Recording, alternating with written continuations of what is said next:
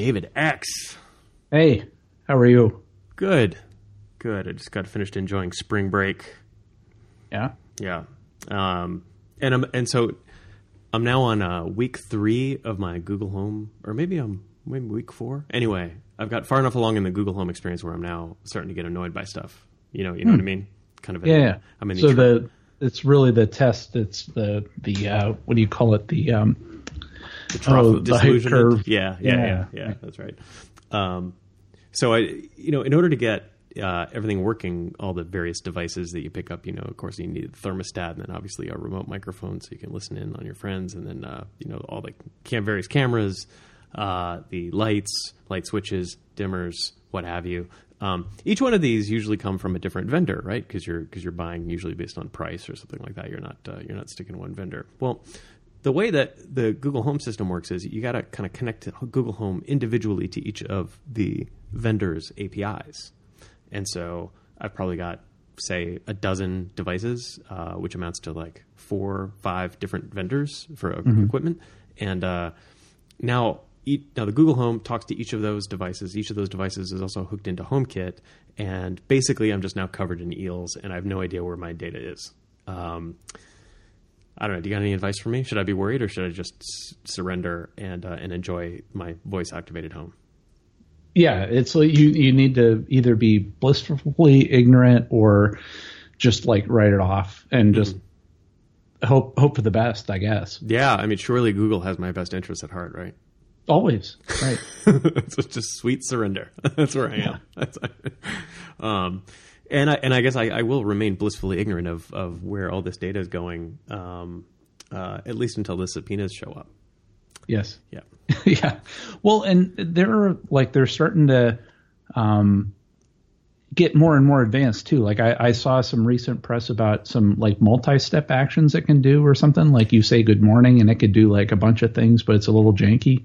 Yeah, it's uh yes, slightly janky. Um although although very welcome. So there's there's a so if you say good morning and then you have there's probably a dozen actions like you can have it turn your phone off silent, uh turn on or off these lights, um uh, re- uh, play XYZ podcasts, you know, for news, um, do the temperature, uh, remind you of your calendar this morning, and you can kind of select which of these things to do, and you know, and, and um, which is actually great. It's uh, it's really nice you know wake up in the morning and be like, hey Google, I'm up, and then it says, oh I oh dang it, Google stop. All right. for example. so I say, uh, "Ahoy, computer! Uh, you know, I'm up," and then it will, um, then it'll say, "Oh, good morning, Gunnar. The temperature is 78 degrees. Um, your first meeting is at eight o'clock, um, and here's the news." And then it plays, you know, the the podcast that I enjoy. Um, that part's great, um, and uh, and there's another routine I've set up for okay.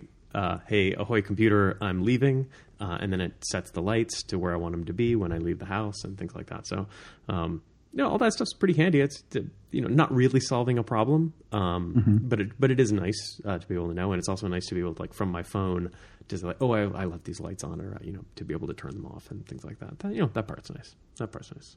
So S- Well, how do you tell it? How do you configure it to you know for the uh, you know good morning part or whatever? Do you have to go into an interface and you got to wire it in? Does it yeah, there's a, there's a whole And- uh, yeah there's a whole app for that gives you all the knobs and dials Okay. uh, for for configuring it, um, which is pretty conventional. It's, it's just you know so you just open up the Google Home app, go to the device, and then set the routines um, in the same place that you set up the connections to the other. Uh, smart devices and um, set up uh, which speakers you want that particular Google Home to use and things like that. Um, and so, yeah, I, I, I'm, I'm enjoying it pretty well. I actually, the biggest payoff is my uh, my four year old um, who can now demand his podcast, his stories podcast, whenever he wants. Um, So he'll wake up in the morning and he goes, "Oh, hey, computer, play stories podcast," and then Google dutifully will start the, the stories podcast for him. So that's yeah, that's great. Gives them a sense of uh, nice. agency, I think, and it gives me a sense of agency too. If I'm if I'm being honest. and it, it it can distinguish for by user uh, by their name. I could tell Google to distinguish to associate his voice with a different account. Um, Okay. I could definitely do that. Uh, he has four, and so therefore does not have a Google account. But when he does get a Google account, I will uh, I will almost definitely uh, turn on the voice match feature, and Okay. um, so we can uh, separate things that way. Um, yeah, I remain frustrated uh, by the the being covered in Neil's thing, and then also uh, by the fact that uh, it's associated with my personal email, of course, Yes. um, Yes. and I can't connect it to my work, which probably, frankly, a good idea, but uh, does make the calendar hundred percent less useful. Yes, that's exactly right. And that I bet you that I wonder if that's why calendar appointments don't show up on Android Auto for me. Mm, I'll bet you it is. I'll bet you that's exactly why. Yeah. Maybe. Yeah. I, I, mean, I think I could hook it up, but Red Hat IT has wisely decided to not let me do that. Um, Yes. so uh, yeah, they're probably a similar setting for for Android Auto. Yeah. Yeah, anyway. Interesting. Adventures in the in the in the world of the smart home. Uh, that's so that's the that's the update. Um, how about you? Ah, nothing to report. This is actually the first week or the second week this calendar year I'm working from home. So it's like I almost feel guilty. Um, you know, it's like I got to take time off. You know that it's like it's so nice to work from home. Uh, so I'm just so excited. That's great. That's that, that sounds nice. That sounds nice. Um, what do you say? You want to get the show rolling? Yeah, let's do it. Okay. Uh, so well, okay. What's on the what's on the docket this week? Yeah. So we got uh, jellyfish without jelly. We have uh, voices without humans. We have source code without support, and we have diversity without discrimination. I like the uh, I like the formulation there. Uh, so, Dave, if folks want uh, to uh, learn more about uh, my Google Home experience, or or if they want to uh, a link to the uh, Google Google Home experience itself, what website should they go visit? Yeah. They want to go to dgshow.org. So D's and Dave, G's and Gunnar, show.org. Okay, and uh, let's see on the cutting room floor this week. Let me let me see if I can. Is there a theme? I was trying to detect a theme. I, I couldn't find one. Uh, with. Yeah. The other one was without. okay, I gotcha. Okay, all right. So backgammon with meat. Mm-hmm. Okay, uh, guacamole with Boris Karloff. Mm-hmm. The 1980s with Siri. Mm-hmm. Vim with a clutch pedal, which sounds like sounds like Steampunk. well, actually, I was gonna, I was gonna say that actually sounds like my lived Vim experience. Um, and then uh, hands, and then hands with extra prosthetic thumbs, which Yep. should should be illegal. All right. Uh, Oh, you need to see the video for it. It's it's actually like it's like you'll see it and you'll be like, man, I want some more thumbs. Um, it, it's like great. I'm definitely gonna take your word for it. So, all right, jellyfish without jelly. Walk me through that. Yeah, yeah. So you know how we're always talking about uh, eating animals that we usually don't want to eat, right? Like yeah. uh, we're talking about uh, eating crickets and bugs and stuff like that. So, um, new uh, snack obsession, just to keep everybody on the vanguard of of what's uh, on the wave here, is uh, jellyfish chips. Hmm. Uh, I remember jellyfish as not being that crispy. Yes, yes, and so you probably didn't have the jer- jellyfish marinated in um, uh, um, uh, salt and potassium for a couple weeks. I can hopefully not. Hopefully not. Yeah, yeah. So the thought is there is that um, it's it's a great source for pro- uh, source of protein, right? Um, it's it's um, arguably better for you than potato chips and everything, um, and it's also uh, due to overfishing, more popular seafoods are experiencing shortages. But the the jenny, jellyfish, other on the other hand, are much more plentiful and uh, rich in vitamins and minerals. Okay. Okay. Uh, well, I guess if you have to eat jellyfish, I guess so. If the, if you have to eat jellyfish, uh, better to eat them in this crispy form. It's, they sound actually, frankly, more appetizing in the crispy form than just shoving a jellyfish in your mouth. You know what I mean? Right. Yeah, a little watery. Right. Yes, exactly. Yeah. Okay. All right. Now, now, in a surprise twist, this is not being done at a university in Japan or China. Uh, no, I don't think so. I don't know where they're doing it. It says here, a University of Southern Denmark. Oh, oh, right. Yeah, that's right. Huh. All right. Well, good luck, Danish jellyfish manufacturers. I, wish, I wish you the best of luck. Yep. Yep. Okay. All right. Let's move on quickly to a, a non-food related item. Yeah. So um, whenever we're not sticking strange foods in our stomachs, we, you know, we're always talking about sticking uh, medical devices and other types of things in our stomachs, right? Yeah, right. Yeah. That's what you do, right? um, yeah. So now there's a new thing I saw that uh, that you could take medicine and the medicine has a QR code printed on it, and you you eat it. So it looks like a I don't know, like a inch by inch wafer that has a QR code on it. It has medicine, and then you just eat the QR code. Is the by eating the QR code is the information then conveyed into your brain or something? Like what's the what's the magic of the QR code? Um, it's a way to uh, make sure that people are getting the right medicines in hospitals. So, um, and you know, instead of getting uh, prescribed the wrong medicine or the wrong medicine going to the wrong person or the um, the dosages being off or things like that, this is a way to uh, you scan the QR code and you you know for darn sure that it is for uh, the right person and the right uh, dosage and the right medicine. I see. Okay, so the idea is like uh, I scan the patient's wristband, I then scan the medicine, mm-hmm. and some machine will squawk at me if I've got the wrong combination of uh, time, person, and medicine. Exactly. Okay. Oh, okay. All right. I guess that's fine. I guess labeling the bottle was too complicated, or. Well, that's yeah, that's the thing I was wondering. Where it's like, well, you could label the bottle, but still, um, you know, you can get the bottles mixed up for things. But um, having the the QR code printed right on the medicine that you consume, it's it would be hard to mix up. But mm-hmm. the thing I was thinking is that why does it have to be a QR code, and why can't you just, you know, then you don't need a scanner, and then you have like the person's name, or put it in addition to the QR code. Because to me, I, am not a fan of QR codes because you don't know what you're scanning.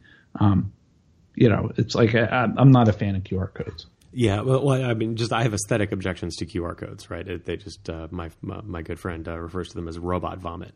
Um, yes. Yeah, I just I just don't like looking at them. Um, uh, yeah, I guess that's fine. Although, what happens when? Okay, so here's a here's a here's a scenario. Um, what happens if you lose your ability to read the QR code? Yes, then yeah, I guess you get a new piece of medicine. I guess printed out. Um, yeah. I just so this, yeah. this sounds like this. You know, like you, I'm a huge gadget person. I mean, I've I've I've I've voluntarily installed at least six microphones in my house so that a major multinational corporation can listen to what I'm saying. Um, so I enjoy gadgets, uh, but this strikes me as kind of over rotating on the problem, right? Mm-hmm. I think. Yes. Yes. How how would you solve it? Mm, training. I mean, I, yeah. I mean, I, I don't, I don't know if it has to get much more complicated than, uh, yeah, putting a barcode on the on the medicine bottle, which we already have today, right? Yes. In, in most hospitals. Um, yeah, yeah, and maybe maybe this was funded by the uh, uh, I don't know the um, National QR uh, Consortium or something like yeah, that. Yeah, exactly. I mean, it seems like if you're gonna if you're if the problem is that the wrong medicine is ending up in the bottle, which is which is which is what we're talking about um, then it seems like the failure is not at the nurse patient interaction. The, the failure is over at the uh, at the pharmacist, right? Mm-hmm. Mm-hmm. It's like yep. how did the yeah how did those wrong pills end up in that bottle? Like let's go fix yep. that problem. All right. Yeah. Well, it's also the chain from the pharmacist to the patient's mouth. Yes. Um, right. Yeah. Um, I mean, we talked about enough robots swallowing enough robot uh, medicine delivery systems that it seems like you should just be able to swallow one robot and have that robot be in charge of delivering your week's worth of medicine or whatever, right? yeah, we already talked about that, where the thing would grow and and stuff would stick out, and you could hold a thing up to your stomach, and it would it would be great. Yeah, exactly. Now that for some reason that seems much more natural to me than this QR code thing. But okay, well, yes, right. the market will sort it out. The market will sort it out. yes, exactly. All right. So speaking of uh, speaking of microphones and uh, and and listening software. Yes, yes. So there is um, uh, I'm sure you've heard of Baidu, uh, mm-hmm. the, the wonderful uh, company in China. They are uh, they've come out with a piece of AI voice generation software that can it's called Deep Voice that can clone anybody's voice with three point seconds worth of audio. Huh. Okay. Yeah. Um, yeah. Keep going. keep going. Yeah. So in the past, they needed, you know, like the, the technology needed about 30, uh, 30 minutes worth of audio. But now that it can do it with just a few seconds of training material. And um, on the web page, on that link for the article, they have some sound samples. And admittedly, like the 3.7 second sample sounds like okay. You know, it's not perfect, uh, like audiobook quality. Um, but you could imagine, like over a telephone or a noisy environment, it's it's actually not bad. The other thing that I found really interesting is that they took a sample of a person with a British accent and then they created that person saying something completely different with an American accent. Huh. Oh, that's interesting. So they can kind of, tr- uh, what's the word? I guess transliterate the accents? Yeah, I don't know. I don't know. Huh. Well, that seems cool. Maybe maybe if I wanted to like uh, try out a French accent, I could discover what like you know what, what a French accent might look like. Yeah, Klingon. that's right. That's right. I mean, the what's creepy about this is well, there's a number of things that are potentially creepy about this, but well, I mean, we talked about this on the show before about um, undermining people's trust in digitized media in general, right? As a um, as a store of memory, right? Yes. Um, like we already assume that we can do anything we want in photos uh, because they are so fungible. And then Yes. we talked earlier about video and of course audio now. Um, hmm. Yeah. No, it's exactly right. Where you know people would look at like, oh, well, I, there's a photograph, so it's incontrovertible. Where now it's like with Photoshop, people don't believe it. Now with um, uh, deep fakes and faking video and audio, it's like, who can you believe? Yeah. You, or you almost need like multiple sources to corroborate, and even then, who you know that could all be fake too. Yeah, that's right. Yeah, oh, oh, that's uh, the truth is dead. Um, nothing is true, and everything is permissible. That's that's the takeaway, right? Yeah, that's George Orwell, wasn't it? That's right. Yeah, yeah, yeah. Oh, I mean, it was. I don't know who said it. It was. Uh, uh, we thought that the world was going. to We thought that the threat was 1984, but it turns out it was Brave New World. Um, yeah, Yeah. It's kind of like just we'll just keep developing devices and things that make us happy until uh, until the actual stuff that keeps culture and society together is torn apart. Uh, yes, exactly. Yeah, have some more pills. Yeah. Speaking of France, Yeah. So there is um, some policy. So it's not. It's not. Uh, uh, this is a proposal, not a law yet. This is a strategy document that the French government came out with, where they said that well, you know, you think about like all of this like throwaway hardware and software and everything, and if whenever a product goes end of life, if a, a manufacturer is going to end of life it, they need to open source all of the code for it. Hmm. This is so. This is a little bit like the uh, the is similar, I guess, in spirit to like the right to repair law that California recently recently uh, discussed. Um, I don't. Uh, I know that it's like, well, like so. Right to repair, the way I understand it, is that you know, it's like you could have some dude at the mall fix your cracked iPhone screen instead of having to take it to Apple to fix it, or you could fix it yourself.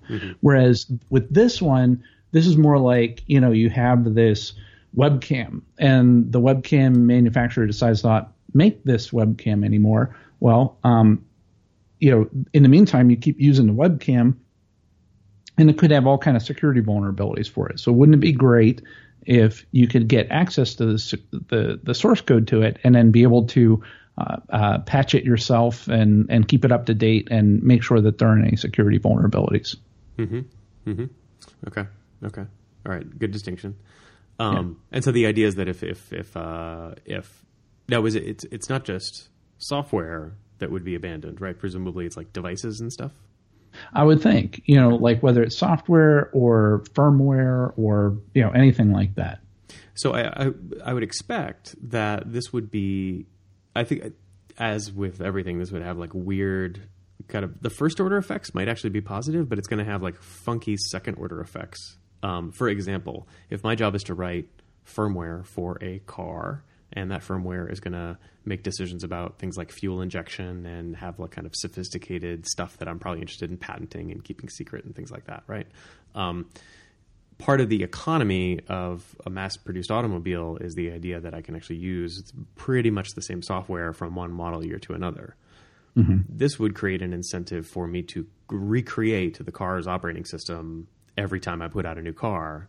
Um, otherwise, I am actually giving away some relatively important IP to my competitors every time I retire a, a model year of a car, right? Yes. Yes. Yep. Not great. So that's not great.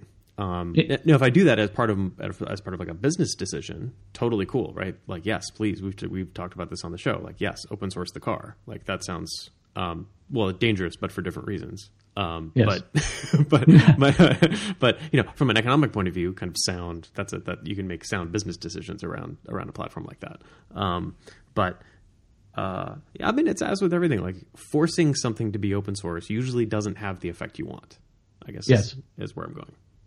Yeah, and and to me, it's like I think they're using open source the wrong way, mm-hmm. where you know it's you know like when you know you think about things like the federal source code policy, where like you don't want at the end of the program that it's like, hey, we're out of money, and then you back the dump truck off, and and then you stick everything in Git, you brush your hands off, and you walk away. Yeah, yeah. Right. Yeah. So oh, it's open source; anybody could fix it, and so like to me that that could create a lot of unintended consequences where you know then the bad guys can look at it. And it and it also assumes that you have a vibrant community of people that would maintain it where that maybe there may not be that group of people that don't care or there may be more people that want to hack you than there are people that care.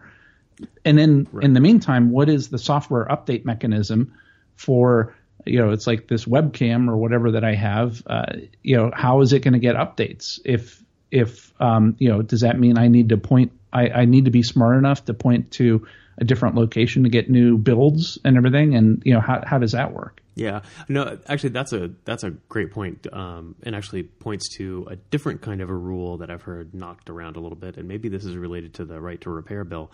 Um, is uh, putting rules in place that say that you need to be able to update software if you ship software in a consumer device. Um, so a, an example of a, a, problem that this might solve is uh, I've got a Bose speaker that I enjoy. It's uh, Bluetooth mm-hmm. powered, and I set it up in Soren's room. Um, and uh, if it is, if you are not pushing music through it uh, for like half an hour, it will automatically go to sleep as a power saving measure. Makes sense, mm-hmm. right? Well, makes less sense if you're uh, if you're not really using it as a wireless speaker and you're just using it as your son's speaker, right? Um, mm-hmm. And there is no way to turn off the auto sleep function. And uh, myself and a number of other my my friends in the wireless Bose speaker owning community, uh, we asked some questions of Bose that I was like, "Hey, can you can you uh, give us a firmware update that'll that'll fix this?" And Bose replied, uh, "Sorry, that's not a field serviceable unit. We have no way of flashing the the, the mm. software on that." Oh, what? That's what? How is that even possible? Like you ship something into the you're a manufacturer. You put something in the field that cannot be updated. Um, I mean, just from an engineering standpoint, that sounds like a terrible idea. But uh, uh, now, as a consumer, now that now it's you know now this thing is you know from my point of view now permanently broken, um, and I have no way of of repairing it. And so instead of forcing someone to now give me the source code for the Bose speaker, which I don't care about, um, putting a rule in place that says that anyone can repl- can uh, update software that you have shipped, uh, that seems like a much more interesting rule. Mm-hmm. Mm-hmm. Because yes. because then you're automatically creating a secondary market for whatever kind of software you want. Like so, if you want to go put a new firmware in your wireless router, you can do that. If you want to update my Bose speaker, please update my Bose speaker. Um, then you can then you can do that. Um, I mean, that seems like it would have the effect that I think France is going for, right? Mm-hmm. Mm-hmm. Yes. All right. I don't know why people don't ask me about this before they start circulating strategy documents. Yeah. Yep. That's yeah. I mean, right? I, I, like that. Yeah. I mean, they could have called us. Uh, yeah. No, but I mean, that, um, I don't think I'm wrong about this. That that um, I think that I think the, the, intentions are good, but I think they're pulling the wrong lever. It's it's yes. a it's a very crude tool to just say like, well, you have to release all your IP out into the wild, in the hopes that someone will pick it up and start maintaining it again. Um, it's actually more interesting to say that anyone should be able to put their own software in your hardware. Yes. Yes. Yeah, very much like your wireless routers and stuff, which is fun. Yeah, that's right. That's right. Okay. Well, the the last thing we have, and this is, have you been following the the Google lawsuits for um, diversity? Uh, no, James Dal- Dalmore is that his name? Yeah, I think so. James something. Yeah, Yeah, James something the uh, uh, a real charming guy. Uh, uh, I've, I've been following his story a little bit, but uh, no, I haven't been following the Google story very closely, to be honest. Okay. So, like you said, it's like it, one of the first ones where it started off was that, that James guy with, you know, he published this internal manifesto that said that, uh, you know, well, there's a reason why there isn't a 50 50, you know, male to female uh, ratio in computer science or in, you know, computer technology. And it's because, you know, you know men are more suited for this biologically. And you know, he goes into this. And then, um, I guess that goes public, and then Google ends up um, firing him. Okay, and then there's another person that is on the other end of the spectrum that uh, claims that that he got fired because he was being he was promoting diversity too much, and he got fired for whatever reason. I don't know what he said, but um, but he was like being too diverse. You know, like saying mm-hmm. like saying that you know. Uh, uh, you know, white males, you know, being like like like inflammatory in that direction, right? Mm-hmm, mm-hmm. And then um, so now there's a so so that's two lawsuits. The third lawsuit um, that I found pretty interesting is that there is a recruiter that is now suing Google. So a recruiter that I guess he was working for Google, and uh, with Google, you know, being data driven and everything, they were setting uh, you know mathematical goals to hit uh, to and to really really push for diversity mm-hmm. and and it was to the point where they the the hiring manager instructed the recruiting team to only consider candidates from historically underrepresented groups. Oh so, yeah you're that's not allowed. You know yeah. yeah. Yeah. And and so then the the recruiter pushed back saying that no it's like i'm not getting you know for for these particular positions, and it wasn't for like everybody. It was for like a certain level of software engineer, um, and you know, like a level three or level five engineer or something. And you know, they they were like, well, we we should only consider candidates that fit this this uh, uh, historically un, underrepresented group uh, demographic. And he, you know, he raised his hand and said that no, you can't do that. That's not cool. And um, so he wound up just like interviewing people anyhow, and he got fired. And now he is suing, um, saying that uh, you know that uh, you know. So, but the thing for me is that um, you know it's like you know setting goals for diversity is acceptable, but setting quotas isn't. So where do you draw the line as far as like you know how how can you be diverse without being discriminatory. Right. Right. Well, and this is the this is like like a theological question which we've which we're like forcing poor labor law to, to go answer for us, right? Um, yeah. It's just it's it's it's I here we're and here we're definitely at like kind of the frontier of my understanding. Like my I think almost everything I know about this topic um, is gleaned from you know the training that I get at work, right? Um, mm-hmm. Like like I think most people. Um, and it is it's a it's a tricky it's a tricky uh, I mean, it, it, it's a very delicate situation to walk because you can certainly as an organization like at our company like we're very clear that like we we value diversity and we want to get more different kinds of people in different kinds of jobs right? And i think there's an inherent good to that um, both for the company and, and both for the individuals for the company for for the world at large. Um, but any kind of instrumental steps you make in that direction um, have a have a bias built into them, um, mm-hmm. which is why they're which is why it's not legal. Um, and so, uh, yeah, this is tricky, and it's not surprising that I mean, um, the you know, you go all the way back to the civil rights movement in the '60s and even earlier, back in the you know, uh, back in the '20s, and then right after the Civil War and the rest of it. Like America has not figured this out as a culture, so it's not a surprise that we have not really figured out as a as a as a as a set of laws, and even less surprising that a company like Google um, cannot make everybody happy, and in fact is doing a pretty good job making nobody happy. right. well, and they just I'll have to throw the link in the notes too. It's like they just like they had a big announcement that they just solved their um, pay gap, the gender pay gap problem, mm-hmm. and it was like 230k difference or something like that. Mm-hmm. Mm-hmm. It wasn't 230k for everybody. It was like 230k, like boom, out net, done. right, right, right. Yeah, yeah. Although, so, okay, so let's maybe make this a little more personal. Is that uh, have you have you found um, in your job have you found any uh, ways in which you can increase diversity while staying within the, the set of rules that we've been given?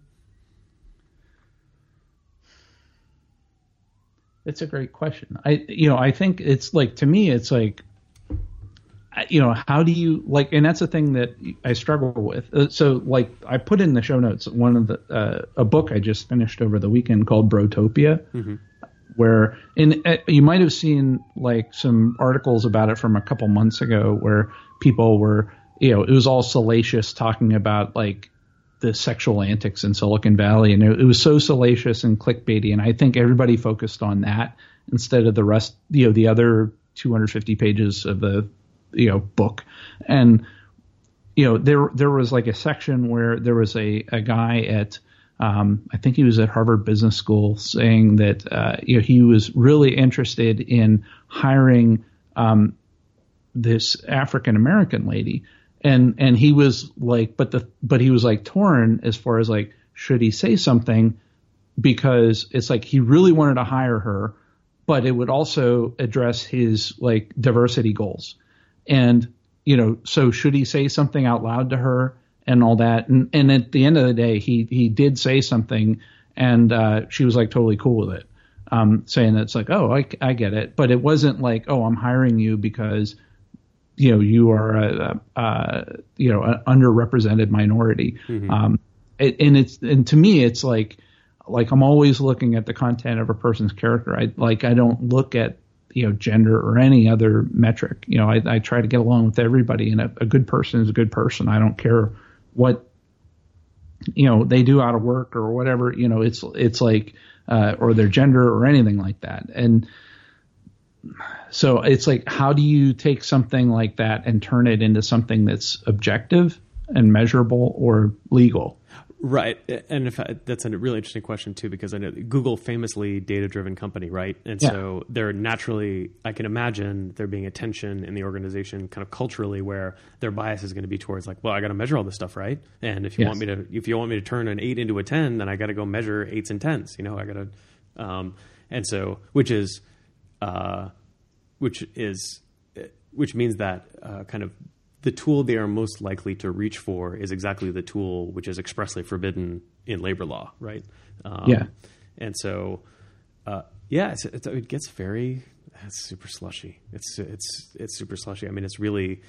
I think at heart, this is going to sound very milk toast, but I mean, I think at heart, a lot of this stuff just boils down to like basic decency and mm-hmm. uh, being willing to give people opportunities, right? Um, the uh, like being willing to take a shot on somebody um, in the same way that you would, uh, you know, hire somebody earlier in their career in the, on the promise that, um, oh, I think I could really cultivate this person and they could be they could end up being a real leader in the organization. And so um, I'm going to hire them rather than focusing on their lack of expertise. I'm going to focus on their strength in these other areas, and I'm going to bring them in. It's kind of choices like that is that's how that's how diversity translates for me. Does that make sense? Mm-hmm. Yes. Um, yes. And so it's it's really more about uh, kind of like okay, what do we have? What do we what uh, what attributes do we need coming in the door, and then what attributes are we willing to spend time and attention to develop? Um, that's kind of uh, uh anyway. That's I wish I was more articulate about this. You know. Yeah, yeah, and I it, to me it's like I was struggling with this. It's like you re, you know, and it's like I said, it's like there are people on one side of the spectrum, there are people on the other side of the spectrum, and there's you know it's like ah, it is just such a mess. Yeah, yeah, that's right, that's right. And going back to I guess my my original point of like just as a culture we haven't figured this out yet and every time you know if you're at a cocktail party as you know I know you spend as about as much time at cocktail parties as I do you're, you're at a cocktail party and uh, and the issue of of racism or sexism or or any other kind of bias comes up and you know you immediately get kind of you get very second guessy and very guarded and you kind of Yeah. watch your words really carefully right and it's kind of a natural reaction because you feel like you're going to step on landmines um, Yes. uh, so, uh, which isn't to say that it's the project, like the, and I'm gonna, I'm gonna, now I'm going to get even more dangerous. I'm going to refer to this as like the liberal project, which is which is what it is. You know, this is creating a more liberal society, um, which we've been embarking on for the last you know two three hundred years um, with mixed success. Um, it's uh, it is the conversation is ongoing. It is constantly evolving. Um, words, terms, um, and mores is that the right word? Kind of fall in and out of favor and then fall in and out of favor with different cohorts right? Um, and so it's i'm never clear if i'm on i'm on safe ground. Um, and even if i have the no list of intentions if i'm express i could i could easily be expressing myself in a wrong way. Um, Yeah. even in this rambling speech i feel like i could be expressing myself in the wrong way about it and you know inadvertently step on uh, step on a particular landmine. Um, it's a very anxious conversation and i wish i was better at it i guess that's the Yeah. the story Well, no, and you could tell how you and I, who can probably spat off on about anything, it's like we're parsing very carefully, and we're you know, but like right right right yeah, and it's it's a hard problem. yeah yeah Yeah, but anyhow, I recommend that book. Uh, it's like to me, it's like it's scary uh, as far as like how you know, like just reading that book, how it's like how certain companies treat women is like surprisingly bad, and and I'm fortunate to work for a company where it's like I don't see it at least. Um, I don't know if it's because we're out of the Silicon Valley bubble. Um, but you know it's just like there are certain things that it's just in that book that were just like holy crap and to, to help me build empathy um, and make sure that you know if anything even comes close to that to like jump on it as a leader and make sure it doesn't happen Yeah, yeah, yeah. No, that's right. That's right. All right. Well, actually, you know, this conversation uh, has given me some homework. I, I've decided that I'm gonna. I need to go. I need to go get smarter about this topic, and maybe I'll report back in the next episode what I've learned. How about that? sounds good sounds good All right. I'm writing Okay. Well in the meantime though if if people need to uh, get that uh, meat themed backgammon set um, Speaking of diversity, yes yeah diversity of thought um, yeah where where do we need to send them they should absolutely go to uh, uh, dgshow.org. So it's D as in Dave, G as in Gunnar, show.org. All right. Awesome. Very good. Thanks a lot, Gunnar. Thanks everybody for listening. Yeah. Thanks, Dave. Thanks, everyone.